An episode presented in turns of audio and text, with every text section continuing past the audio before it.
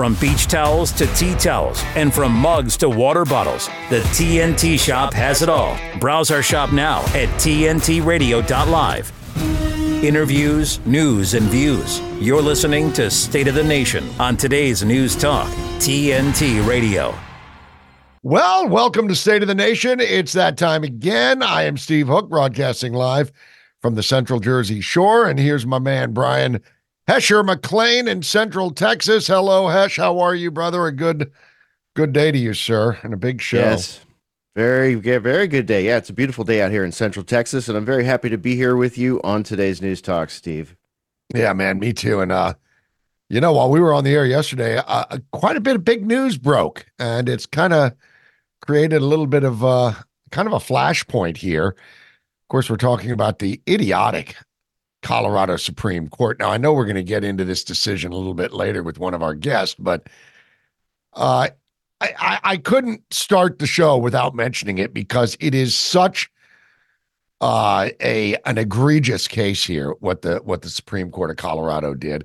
First of all, let's just stipulate that all seven members of the Colorado Supreme Court were appointed by Democrat governors. So there's that. Uh, so it's obviously partisan. We have gone well beyond Banana Republic stage, uh, and we have skidded straight into tyrannical authoritarianism here. And a lot of people have had a lot to say about this, and I have no doubt that you will too, Hesh, and I know I will.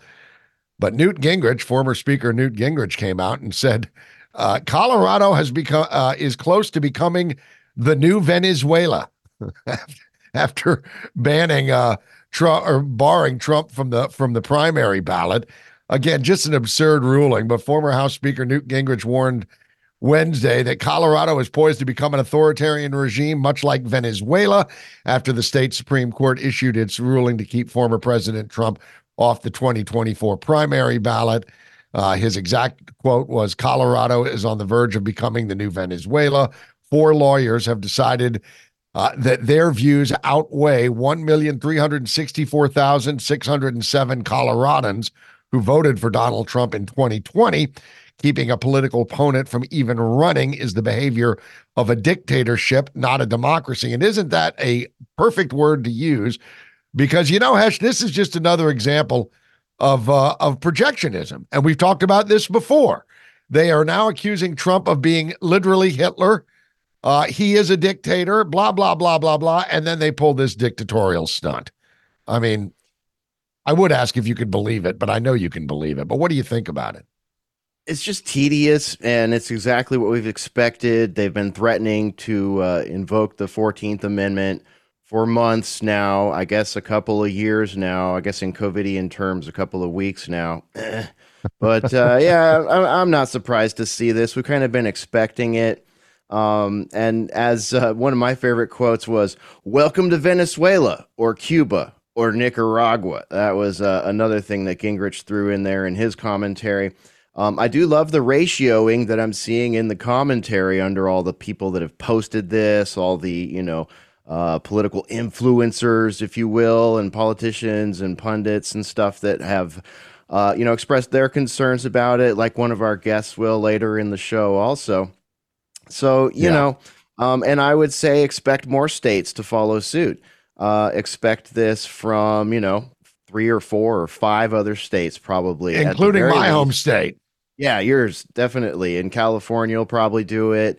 Uh, who knows? Massachusetts will probably do it. You know, we could come up with a few more. Basically, all the all the states that are going gung ho uh, to take your Second Amendment rights away, your First Amendment rights away. Those ones. Yeah, yeah. The dic- the dictatorial states. Yeah, the blue states. Um, well, you know, you mentioned all the people that are commenting on it. One of those people is the president of El Salvador. Now, when you're getting mocked by the president of El Salvador, you know you have crossed the political Rubicon.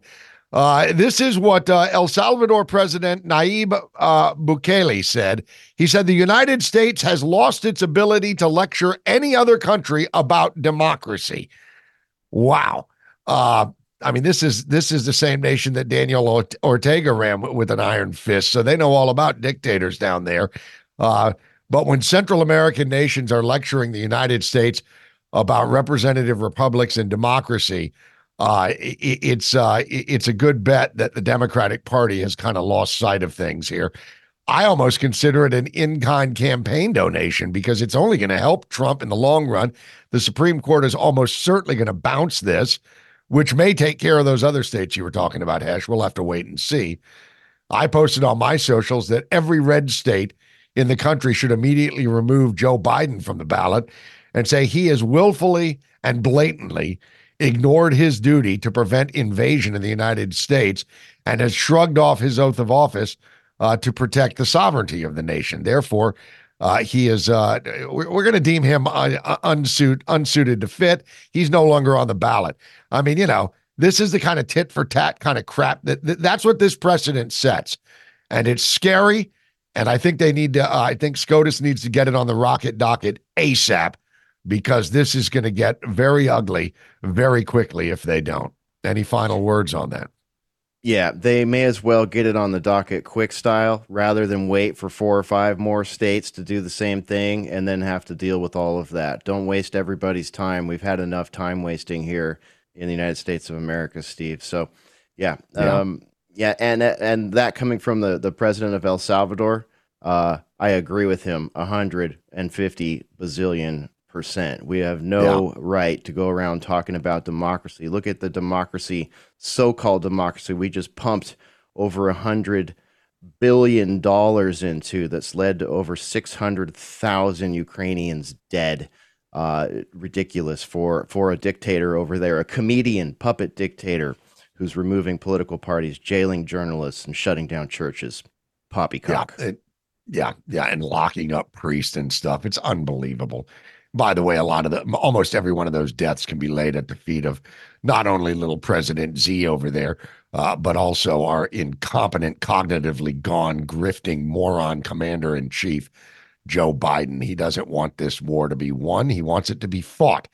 Uh, uh, you know, nonstop. It's a it's a war of cover up, but whatever. Yeah, don't forget anyway. our CIA too, that's been working on this for uh, you know more than just this administration, and you know people yeah. like Lindsey Graham and John McCain. Oh my God, Lindsey, Lindsey never met a war he didn't love, yeah. uh, and here we go again. And I just must say that. Uh, that that that it is a joke it's an embarrassment and again i just can't stress it enough it's almost an in-kind donation to trump what they've done here because everybody and their mother is talking about it. Even former Colorado legislators that are Democrat have come out against this. So uh, just a stupid, stupid partisan move. Hey, you know, there's many ways you can listen to TNT Radio. You can stream us, of course, directly from our website at tntradio.live. You can get us on your desktop, tablet, mobile device. And by the way, download the app. It's a great app, and you can find it on the App Store. We even stream live on YouTube, Rumble, and Odysee because we've got you covered on TNT Radio. Conversations to inform and include. It's meant for everyday people to understand. Today's News Talk Radio, TNT. Well, as we are talking about authoritarianism and tyranny, we, this is a perfect story. Time to bring our friend Adam Clark, aka Ruckus, into the mix here. On Tuesday, a federal judge in uh, a, a federal judge reversed a previous court ruling and allowed the Arlington National Cemetery in Virginia to remove a century old Confederate mon- monument. Here with the story, TNT radio news producer Adam Clark, AKA Ruckus. Ruckus, they call it a Confederate uh, monument, but uh, the term is a monument of reconciliation, isn't it? What's the story here? It's, yeah, it's a, yes, you're absolutely correct. It is the Reconciliation Monument in uh, Arlington, National Cemetery. Uh, there's been some back and forth going on with this thing for a few days now. Uh, so now the I think it's done. I think it's being taken down or has already been taken down by now. Um, but it almost wasn't. Um, yesterday on Monday, a U.S. District Judge, one Rossie Alston, issued a temporary injunction on the removal of the monument. Yes, that's right. As the one we're discussing is the one that was erected in honor of soldiers who died fighting for the Confederacy during the Civil War. Uh, and the idea with the injunction was to allow time to hear arguments against the removal, Well, I guess they heard the arguments and they're having none of it. Uh, in a hearing on Tuesday, yesterday, the judge ultimately rejected arguments made in a lawsuit which had been filed by a group, a group called Defend Arlington, which are affiliated with Save Southern Heritage Florida, which had urged the court to order the memorial remain undisturbed. In his ruling, the judge wrote that the case, quote, attempts to place this court at the center of a great debate between individuals extolling the virtue virtues, romanticism, and history of the Old South, and equally passionate individuals with government endorsement who believe that art accentuating, accentuating what they believe is a harsh depiction of a time when a certain race of people were enslaved and treated like property is not deserving of a memorial at a place of refuge, honor, and national recognition. To be sure, this court's disposition does not have the res- have to resolve Sorry. To be sure, this court's disposition does not have to resolve this great debate, but rather is decided on the relevant case law, statutory law, and administrative direction which governs this court's decision, end quote. Judge Alston's ruling clears the way for the U.S. Department of Defense to continue with its planned removal of the memorial. The Confederate monument at the center of the lawsuit was erected in 1914 and is described by the Arlington National Cemetery itself as, quote, an enslaved woman depicted as a mammy holding the infant child of a white officer and, quote, an enslaved man following his owner to war, end quote. There are plenty of other things on and around and under uh, the monument, but that is what some people took offense to. Um, and uh, there, this was all part of the, the Pentagon had this plan to rename a bunch of buildings and uh, designations that were related to, um, you know, old South racism stuff. So this was part of that recommendation that this thing gets removed. And here we are, gentlemen. It's getting removed. What do you think? uh, well, I would say, you know, eh, one of the arguments you always hear uh, is that, oh, well, they shouldn't do this. They shouldn't remove our history and blah, blah, blah. Uh, just to be perfectly clear, we're not removing our history. Uh, Democrats are removing their history. All of these statues torn down are dead Confederate Democrats. Uh, the Democrat Party uh, is responsible for this, and I won't. I won't. You know, bother to say, "Oh, this is our shared history." No, it's the Democrats' history. Jim Crow laws are Democrat history. Lynching, Democrat history. KKK, Democrat history. And now they're trying to remove all of these statues. Uh, and they did it, of course. Uh, you know, they they did it in Virginia years ago, and they're doing it all over the place.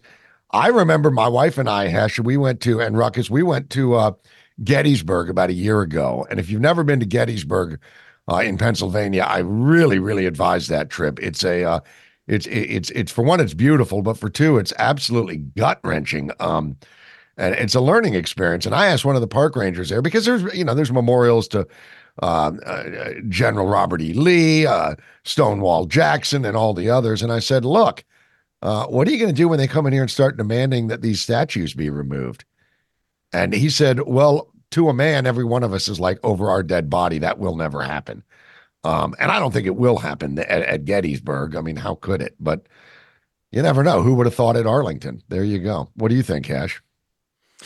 Oh, man. I think that Americans today, especially under a certain age, really have no concept of what a a civil war might look like or did look like and there there can be no more traumatic of a war you know? I mean obviously there are wars of massive scale wars where you know JDAMs are being dropped or uh you know nuclear weapons being dropped world war ii and such. But there's nothing that will tear a nation up more than a battle between its own people, its own sisters and brothers and mothers and fathers, cousins and nephews, and all this stuff. And to yeah. um, to remove all of the nuance that comes along with a, a civil war uh, is is a massive folly for for history for young people, um, and it's uh, you know I don't care which side is saying which other side was correct.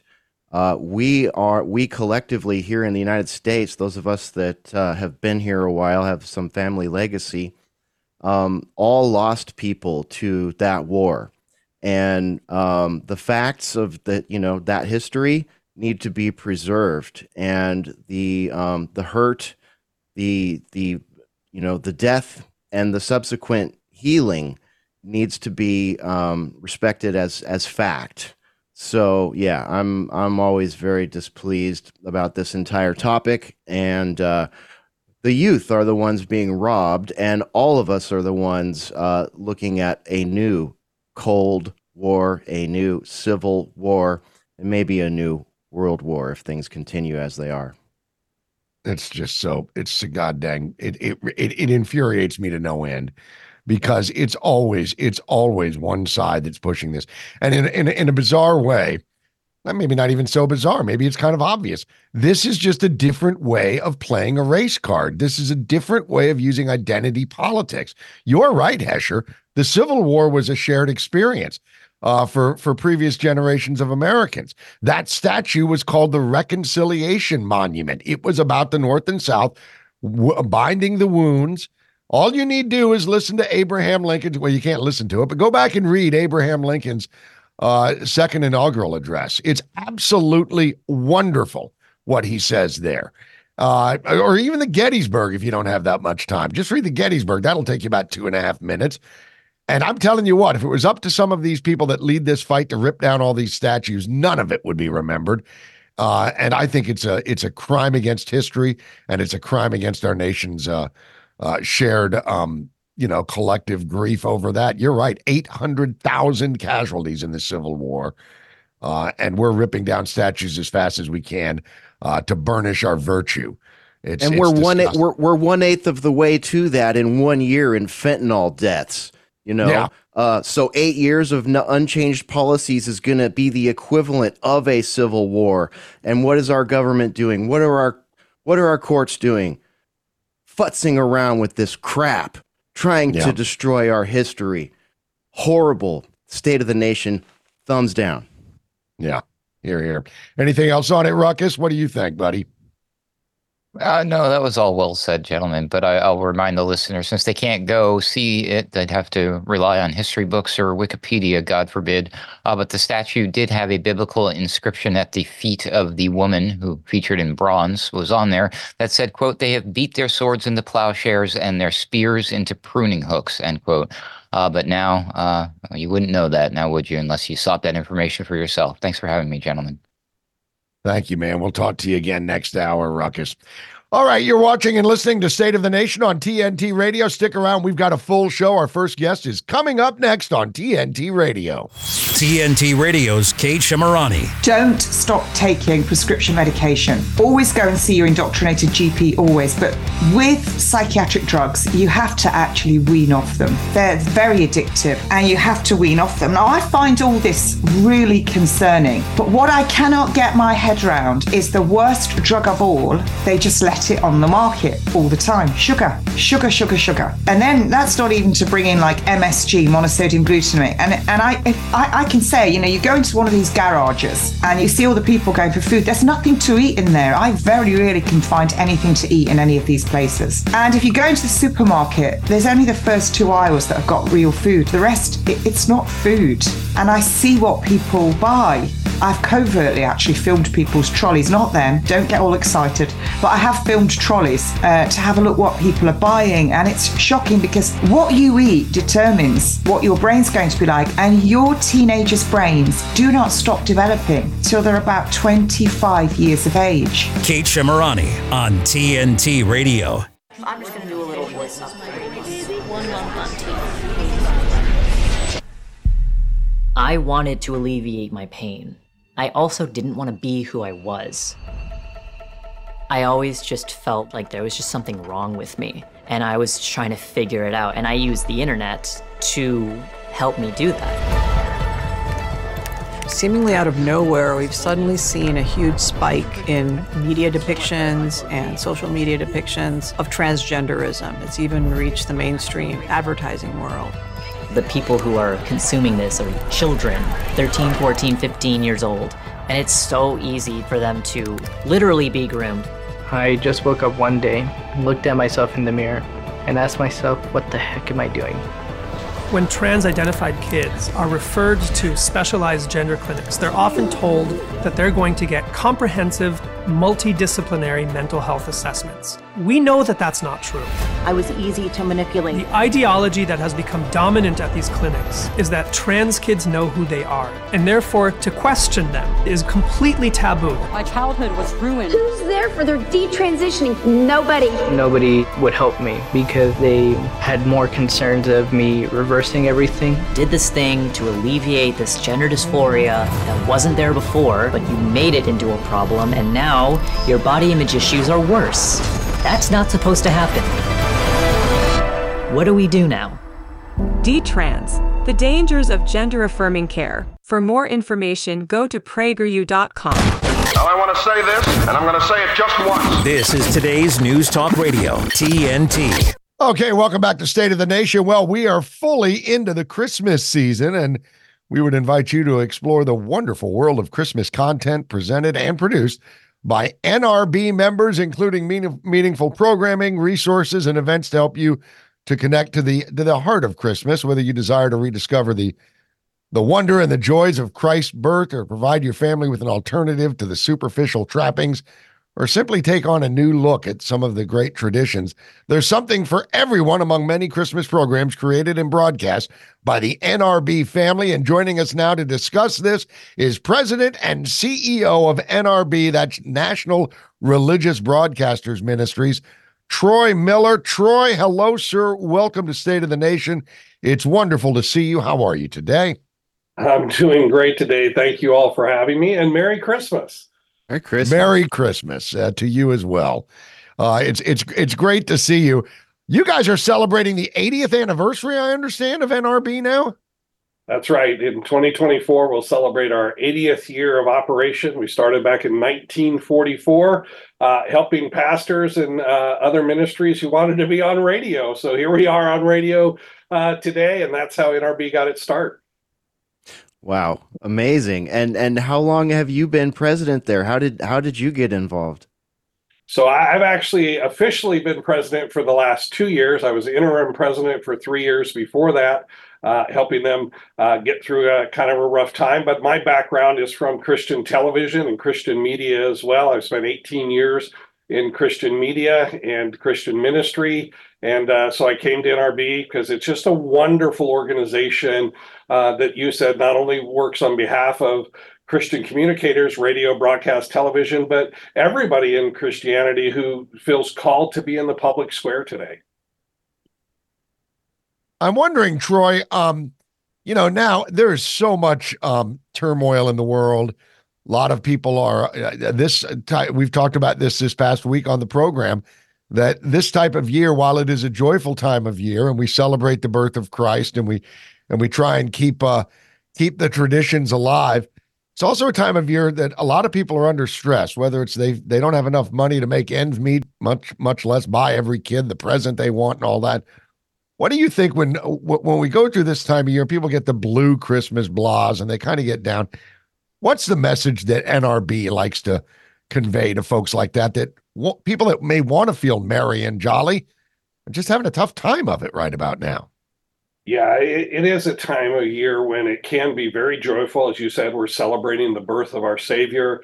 Uh, there's a lot of hope in in that. There's a lot of of of joy because you're around family. But for a lot of people, uh, my family in particular, this is the first year we will be without my mother-in-law. She passed away in June, and families feel that they feel the the pressure of the times, the pressure to perform for for for their children or perform for uh, other people. And I think we we have to remind ourselves to kind of get back to a bit of the basics, you know, to understand our our purpose uh, to be here. So much of it can get centered on ourselves, and and in this time of year, Christians really step up, and it's a time of year for us to serve others.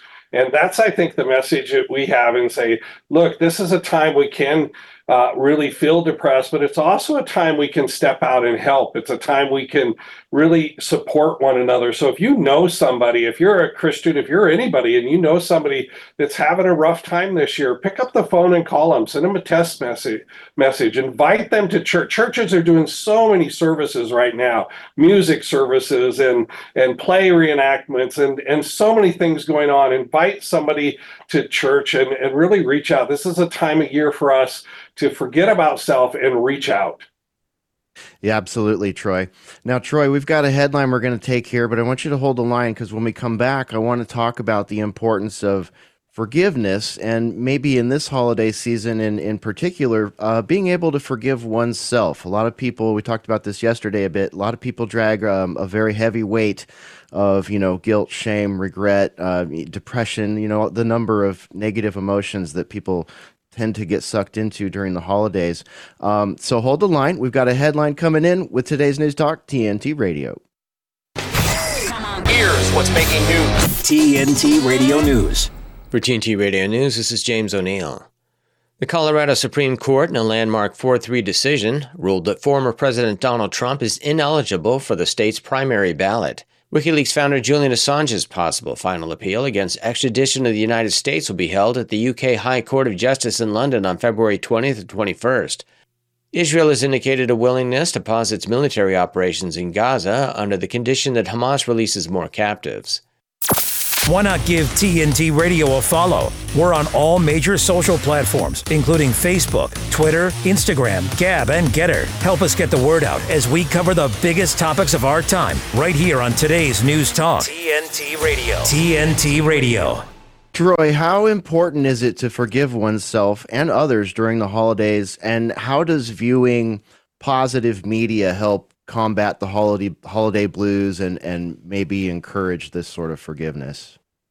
Yeah, I think it's extremely important. I think one of the things that can happen to us when we hold on to unforgiveness of others, and, and as you said, even unforgiveness of ourselves, we can create a bitterness within us and, and we create this kind of bitterness towards the world uh, even especially when we hold on to uh, things that we've done or we're too critical or judgmental of ourselves we have to realize that all of us, the Bible tells us, are sinners and have fallen short uh, of the glory of God. And we have to realize this is a time, a season that we can reach out to God, reach out to our Creator, and say, "Hey, Lord, I messed up. I did this. I did that. Uh, I got into an argument with a family member or a friend or whatever it is." And uh, you know what? I want to let that go. And God's there to help us to do that. And letting that go gives us a peace. It gives us a, a, a, freedom to move forward and to enjoy the season and to enjoy life. Uh, this is a great time to pick up that phone if you have somebody you're holding a, a grudge against and say, you know what? Let's let's let's bury this. Let's let's move on for this. Our friendship is worth more than this. And and my personal health and my personal uh, uh, situation is really worth more than this. And so it's very important for us to do this. Yeah, uh, absolutely. Well said. I wonder if during this time uh, of season, uh, especially with all of the kind of negativity that we've been bombarded with, and uh, we, you know, we live in a 24 seven news cycle and it's, uh, uh, it's, uh, it's social media is always right at our fingertips. Sometimes it's easy to get lost in that. And, and I find myself guilty of this too. I'll be honest. I sometimes wake up and I have a cup of coffee. I, I kiss the wife good morning, and then I immediately go into rage mode with what I'm watching on the news or what I'm reading, what I'm reading online. Uh, but at the same time, I'm reminded that maybe I should lean a little bit more into my faith. I'm the son of a son of a preacher, man. My grandfather was a Presbyterian minister. Do you find that people are starting to come back to the church? Because we know in Europe, they've kind of really kind of gone secular in so many ways. But I'm I'm hearing that more people are c- coming back to the flock. Are you noticing that as well? Yes, we, we are noticing that. We are hearing that, and I and I think you really pinned the the reason why because the world is so dark today and so full of despair and and hopelessness you know, from the point you turn on social media, you, you either have one or two things. You're being bombarded by all the bad things that are going on in the world, the crime around us in our cities, or you're being bombarded by by somebody else's you, you know facade life because we know nobody's social media life is their real life somebody's facade life that seems so much better than mine and people are really struggling i think because religion and faith has been taken out of the mainstream. People are struggling and starting to ask that question what is my purpose? Why am i here? Why was i uh, uh, born? You know what what is what is my role in life? And that's bringing them back to faith and bringing them back to to religion. And they're finding out that the only people that really have answers for them are people of faith. And and then you look around and you find people of faith that are living life with all of these things that are going on still living life in in so much joy. You know i i get in my role to travel around the world a lot. And i'm just i'm so amazed when i go to these somewhat third world countries you know to to cambodia or to the laos or the philippines or, or over there. And you find these families and there, there was a family that we visited. This family was literally living underneath a house in the crawl space. And they invited us over for dinner and they their their faith even though their situation was such despair we'd look at their faith, they were so joyful, so happy to have us for dinner. Um, that's the kind of thing people are looking for today. Where's my purpose? Where do I find my joy if it's not in all the materialism and stuff around me and it's not in all of the social media likes? Where do I find my purpose and my real joy? And they're coming back to the church, and that's where they're finding it. Yeah, yeah, absolutely. We're hearing a lot of similar stories. We're seeing a big uptick in youth in uh, across, you know, across different types of parishes. You know, I've noticed the Eastern Orthodox churches have just exploded with young people lately. Um, and and you know you see all sort of revivals happening. College campuses now have blossoming uh, Christian clubs of different types, you know, whereas, you know, five, ten years ago, they had nothing like that or a group of four or five people sitting around. So it's very interesting to see. And then when I've also noticed that when we talk to a lot of experts, subject matter experts, be it, uh, you know, finance, politics, globalism, whatever we may be talking about that day, um, oftentimes the existential nature of the topic will bring us to the higher power and say, well, what do we, we always ask, how do we fix? What do we do? What do we do?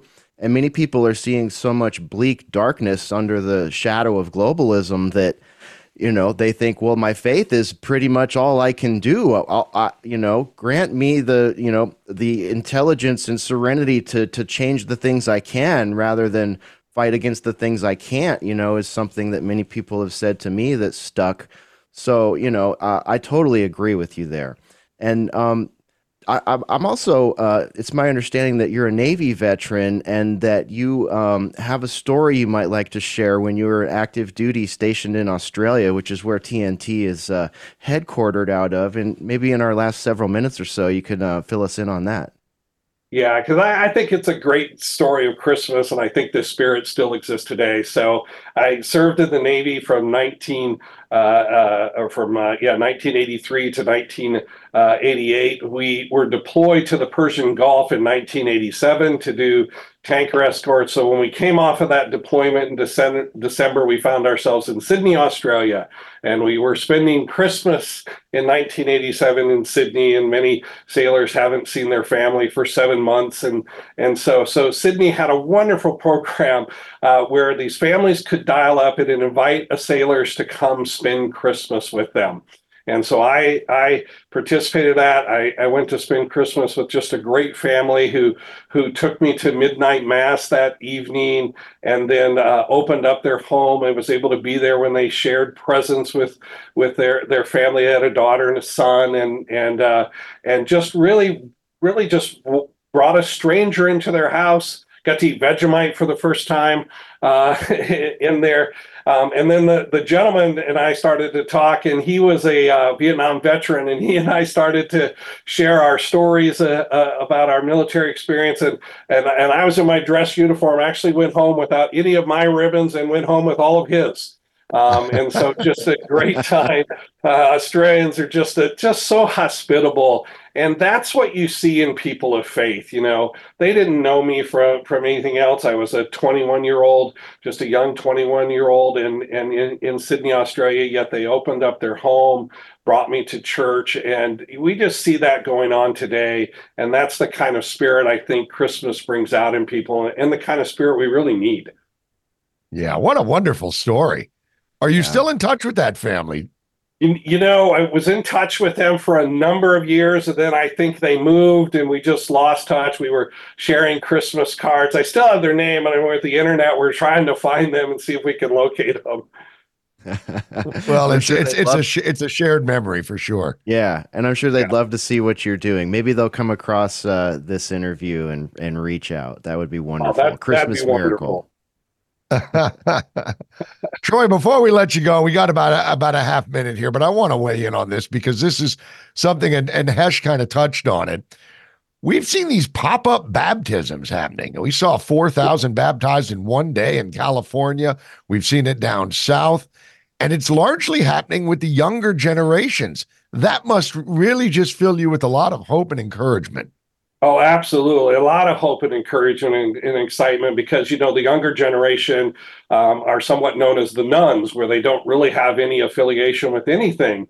And, and I think they're finding that that emptiness of being a none uh, doesn't really work in life. They, they've been indoctrinated through college and things, and they get out into the real world and they're finding out, you, you know what, this is not this is not working for me. And and they lean on people of faith and they come to faith.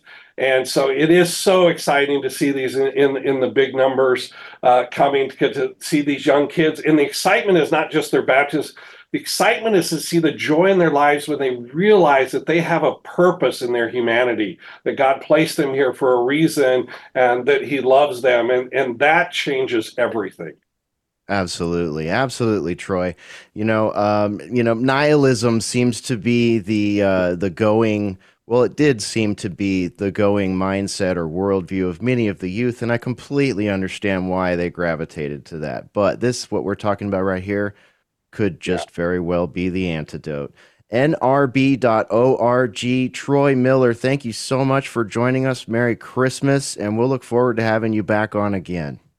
Thank you, guys. Bless, Merry Troy. Christmas to you. Yep. All right. Yep. Merry Christmas and God bless. This is State of the Nation on today's News Talk, TNT Radio. Give me a minute with TNT Radio's Steve Malzberg. Republican Senator Ron Johnson gets it. And here he is stating the obvious about Ukraine, something that so many people in Washington just refuse to acknowledge. This is a bloody stalemate. Every day that goes by, more Ukrainians die, more Russian conscripts die. I take no joy in that. More Ukraine gets destroyed. So this war should be brought to an end. The sooner the better, uh, because every day the outcome ends up being worse. It's going to have to be a negotiated settlement. And Johnson has the guts to talk about what's really happening in our country. We've already seen a diminished America. If, if you if you were to asked to design a strategy to destroy this country, you could not ask for a better game plan than what President Biden and the Democrats are. Does are it seem implementing. purposeful to you? How could it almost not be? I mean, the open borders, the you know 40-year high inflation, war on fossil fuel, the embarrassing and dangerous surrender in Afghanistan, which has emboldened Putin. That, that's why Putin's in Ukraine because we surrendered in Afghanistan. He saw the weakness. That's what the, mullahs are seeing. That's what President Xi sees. So they're destroying this country. Democrat governance is. A purposeful weakening and ruining of the United States of America brought to you by Joe Biden and the people who are really running the country. Thanks for giving me a minute. I'm Steve Malzberg. Catch my show Monday through Friday, 9 p.m. Eastern Time, right here on TNT. She was reading at a second grade level in kindergarten. Pod force swimming before she was seven. Finally convinced mom to get her ears pierced in the third grade. Came in second at her fifth grade spelling bee. Drill team in the seventh. And with one stroke of the keyboard, One click of the mouse. it's gone. It's gone. It's gone. Report a cyber tip today. The conversation continues with Brian McLean and Steve Hook at State of the Nation on today's News Talk Radio, TNT. Well, here we go. We talked about this a little bit leading in, but we're going to dive in right now. A divided Colorado Supreme Court on Tuesday declared former President Donald Trump ineligible for the White House under U.S. Constitution's insurrection clause and removed him from the state's presidential primary ballot, setting up a likely showdown in the nation's highest court to decide whether the frontrunner for the GOP nomination can remain in the race. The decision from a court whose justices, as Steve mentioned, were all appointed by Democratic governors marks the first time in history that Section 3 of the 14th Amendment has been used to disqualify a presidential candidate.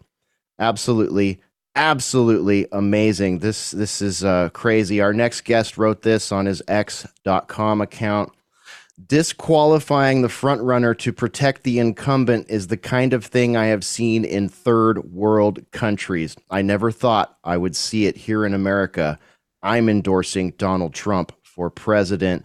Uh, those are the words of our guest joining us now. Hung Cao, uh, it's great to see you again. Thank you for joining us. And again, thank you for your service and everything that you've done up to this point. Um, I, I don't even know what to say about this. Steve and I are almost dumbfounded, and we shouldn't be because they've intimated that this was what we were going to be seeing amongst the lawfare against President Trump in the coming election. What was your take aside from what we just heard?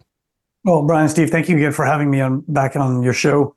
Yeah, I, I, I was dumbfounded too. I mean, are we in Venezuela or are we in Nigeria? Where, where are we right now? No, we're in the United States of America, and these these people have already convicted Donald Trump before he's even had his day in court, and this is this goes against our Constitution. It goes against what we are as a nation, and you know, it's time for us to step back up. It's time for us to to take hold of the mantle again and and and really put law and order back into this country. Yeah. You mentioned uh, this is the kind of stuff you you've experienced and seen firsthand in third world countries.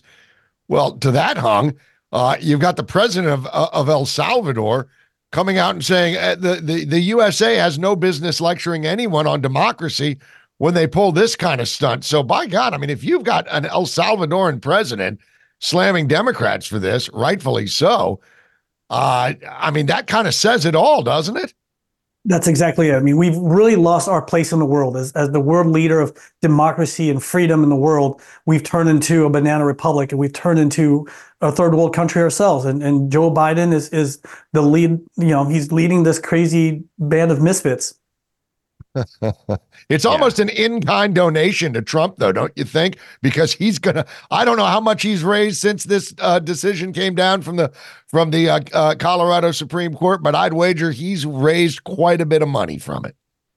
Yeah, because Americans are saying to themselves, "Well, the only way for me to keep him out of prison is to to really vote for him in office," and so they're handing him the the uh, election, and and it's rightfully so because I mean, you contrast the two presidents, right? I mean, you got one guy who who brought us peace. I mean, I came back from Afghanistan on January fifth, twenty twenty one and, and Afghanistan was relatively stable. Six months later, Joe Biden, you know, basically makes Afghanistan fall apart. We we abandon allies. We abandon our our people behind. Now we have war in, in Europe and the Middle East, and then Taiwan is is under fire with uh, with China. Not only that, North Korea is now testing nuclear missiles. I mean, in 2016, when I was in the Pentagon, I was counting every missile, every bomb, every torpedo uh, for an imminent war against North Korea.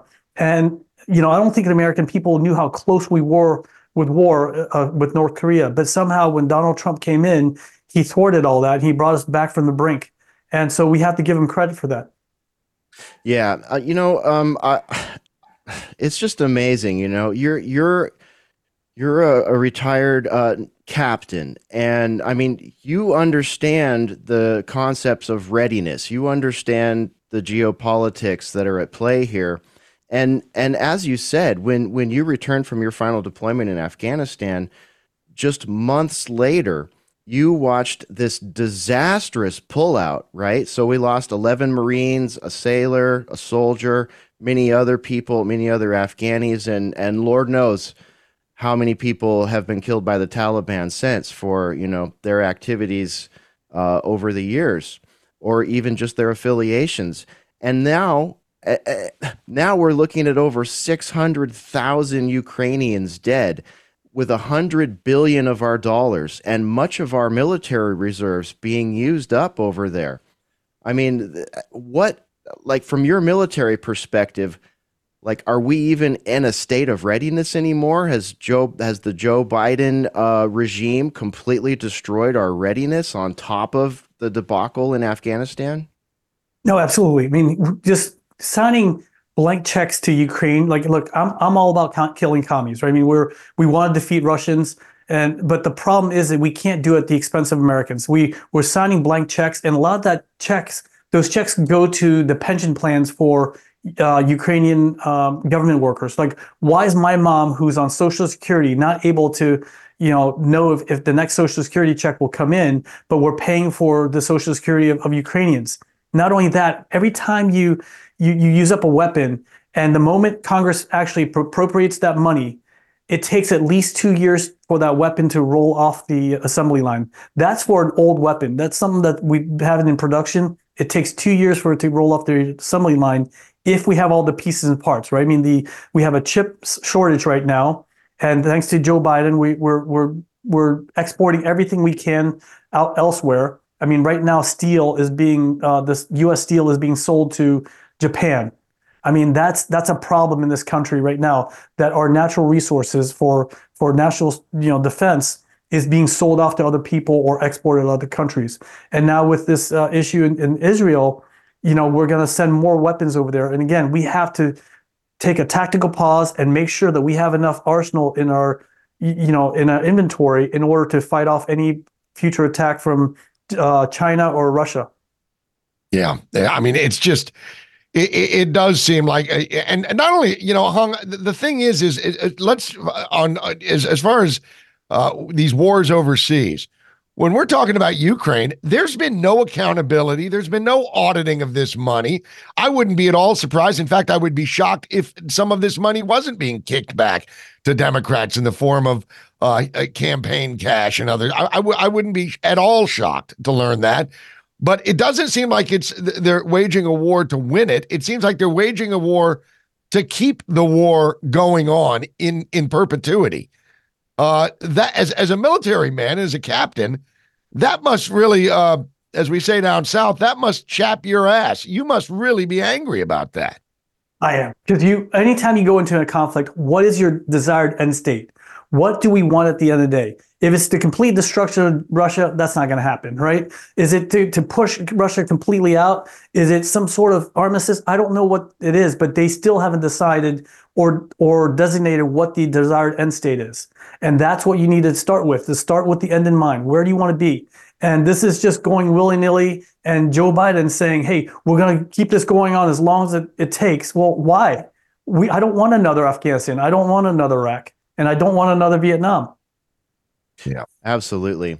And uh, we want to see you on Capitol Hill. You know, there's a talk going around about Nikki Haley being Trump's running mate. The way that you speak, I would much rather see you on that ticket or on your path to some sort of ticket like that because you know, it's it's almost like the establishment is ex- doing exactly what you're saying here. There's no end state. The only end states they're talking about, the only goals the only returns on investment they talk about are things that even somebody without a military background can realize are pie in the sky. They're not going to happen. They're unrealistic.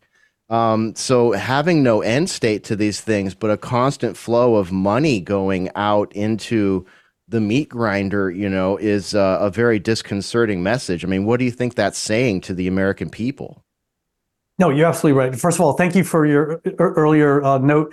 I can't be a vice president or anything like that because I I'm a uh, naturalized citizen. I, I, came here as a refugee from Vietnam, and, and I worked my way off. And I'm uh, you know I'm, I'm not going to to subvert what the Constitution says. So that, thank you very much. But you know, Senate is the, really the highest office I can seek, um, and uh, so thank you for that.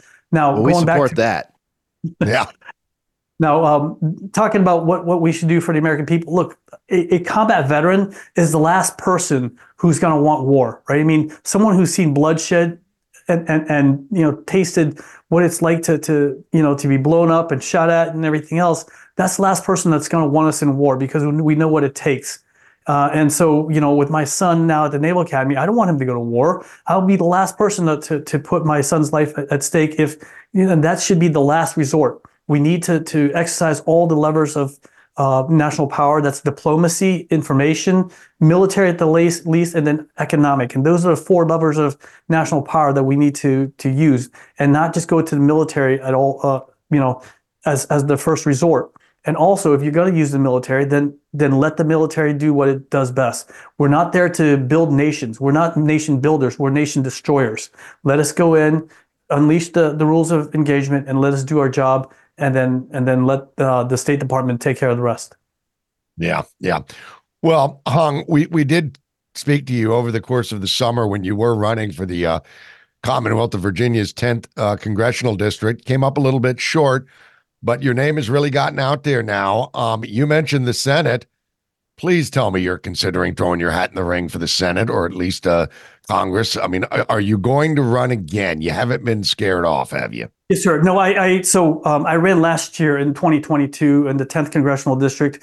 We got 13% of uh, Democrats up here to vote for us, right? So we moved that needle 13%, but it was not enough to overcome Loudoun County, where there's just a lot of angry people up here, angry leftists. And so um, they earlier this year they asked me to run for U.S. Senate, and I was like, uh, you know, gosh, you know, asked me to get punched in the face again and again. It's not really something I was looking forward to. But in July we decided to run for uh, U.S. Senate against Tim Kaine. Uh, so uh, so you can go to hungforva.com to see what our our uh, campaign's about. But you know, Tim Kaine is is very weak and vulnerable right now. Look, he's he's a goofy dude that you know has been riding people's coattails his whole life, and right now the coattail he's got um, himself hitched on is Joe Biden, and uh, it's it's going nowhere fast. Yeah, yeah, absolutely, and and you know I, am I'm, I'm curious, and that is going to be a very big race right there. I mean, it, it's gonna we're gonna have to stay in contact with you as we approach the elections. Uh, we want to do our best to make sure to get your voice out there. Um, talk to us a little bit about. Um, I'm going to kind of mix swim lanes here, but economy and border during Trump versus economy and border versus right now. Okay, so the economy, you know, under Trump was on fire, right? Right now, the world is on fire under Joe Biden, um, and you know everything was cheaper then. We you can afford to to buy a house, you know, you can afford to to fill up your your tank, and and now we can't. But let's talk about the border because that's the first thing we need to to secure in order to protect this country. I was down in the border earlier in uh, uh, November um, with uh, Joni Ernst, and I'm telling you right now, it's a scary thing down there. It's um, on both sides. On on on the uh, illegal immigrant side, you know, you have young women being assaulted along the way. I mean, they're given packs uh, of morning after pills because they know they're going to get assaulted. There's 85,000 children that are unaccounted for that came across the border. And once they come across the border, then it's on us, right? They, they get a $5,000 Visa gift card. They get a plane ticket anywhere in the United States and they get a cell phone with, you know, uh, full coverage for the next five to 10 years, courtesy of you and me, the, the American taxpayers. But also, it's destroying the, the, the border uh, cities as well. The uh, hospitals are overrun. You know, when they give, let's say, an open heart surgery to an illegal immigrant, that's $250,000 they have to eat out of their, their costs. And then they can't release this guy because he doesn't have a uh, uh, primary care physician, so they can't let him go back out to the desert. He'll just die. So they're they're in this quandary as as physicians who who swore an oath, and then uh, farmers, for example. So Yuma, Arizona, ninety three percent of all leafy vegetables come through uh, are grown in Yuma, Arizona. Every time they find an illegal immigrant sleeping in those fields, they have to destroy that portion of the field uh, because they don't know if they bring tuberculosis, E. coli, or whatever, and no one's reimbursing them. So, if, for you vegans out there, if uh, you know, like you, Brian, I'm okay, um, you know, if you wonder hey. why your salad is, is is costing more, well, it's because of illegal immigrants coming across and sleeping in the fields. And they're destroying the, the crops, and and you know the cost has to come somewhere, so it's going to come off to the American consumer.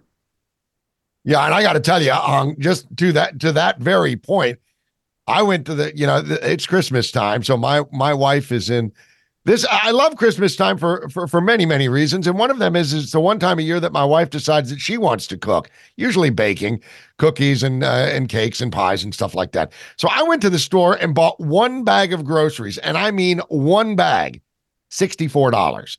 Uh, I was. Uh, I'm never I'm never uh, at a loss for words when I go to the grocery store at the price of things, but I was uh, even I was kind of gobsmacked at how much it cost. It's absolutely ridiculous, and we're seeing on the border now every other day. It's like, well, we've reached a new record. This doesn't just seem like, oh well, he's deciding not to enforce the border uh, laws. He's deciding to, to, to not enforce immigration laws. He is actively pursuing wide open southern borders. And as far as I'm concerned, if they can remove Trump from the ballot in Colorado for something he wasn't even convicted of, then by God, every red state should remove him from the ballot and say you are derelict in your duty and the oath that you took uh, upon uh, upon your fraudulent presidency. My words, not yours, hung. Uh, but by God, I mean this is just—it's so maddening. Uh, do the crazy, angry liberals that you talk about in Loudoun County do they get this? Are they seeing this too?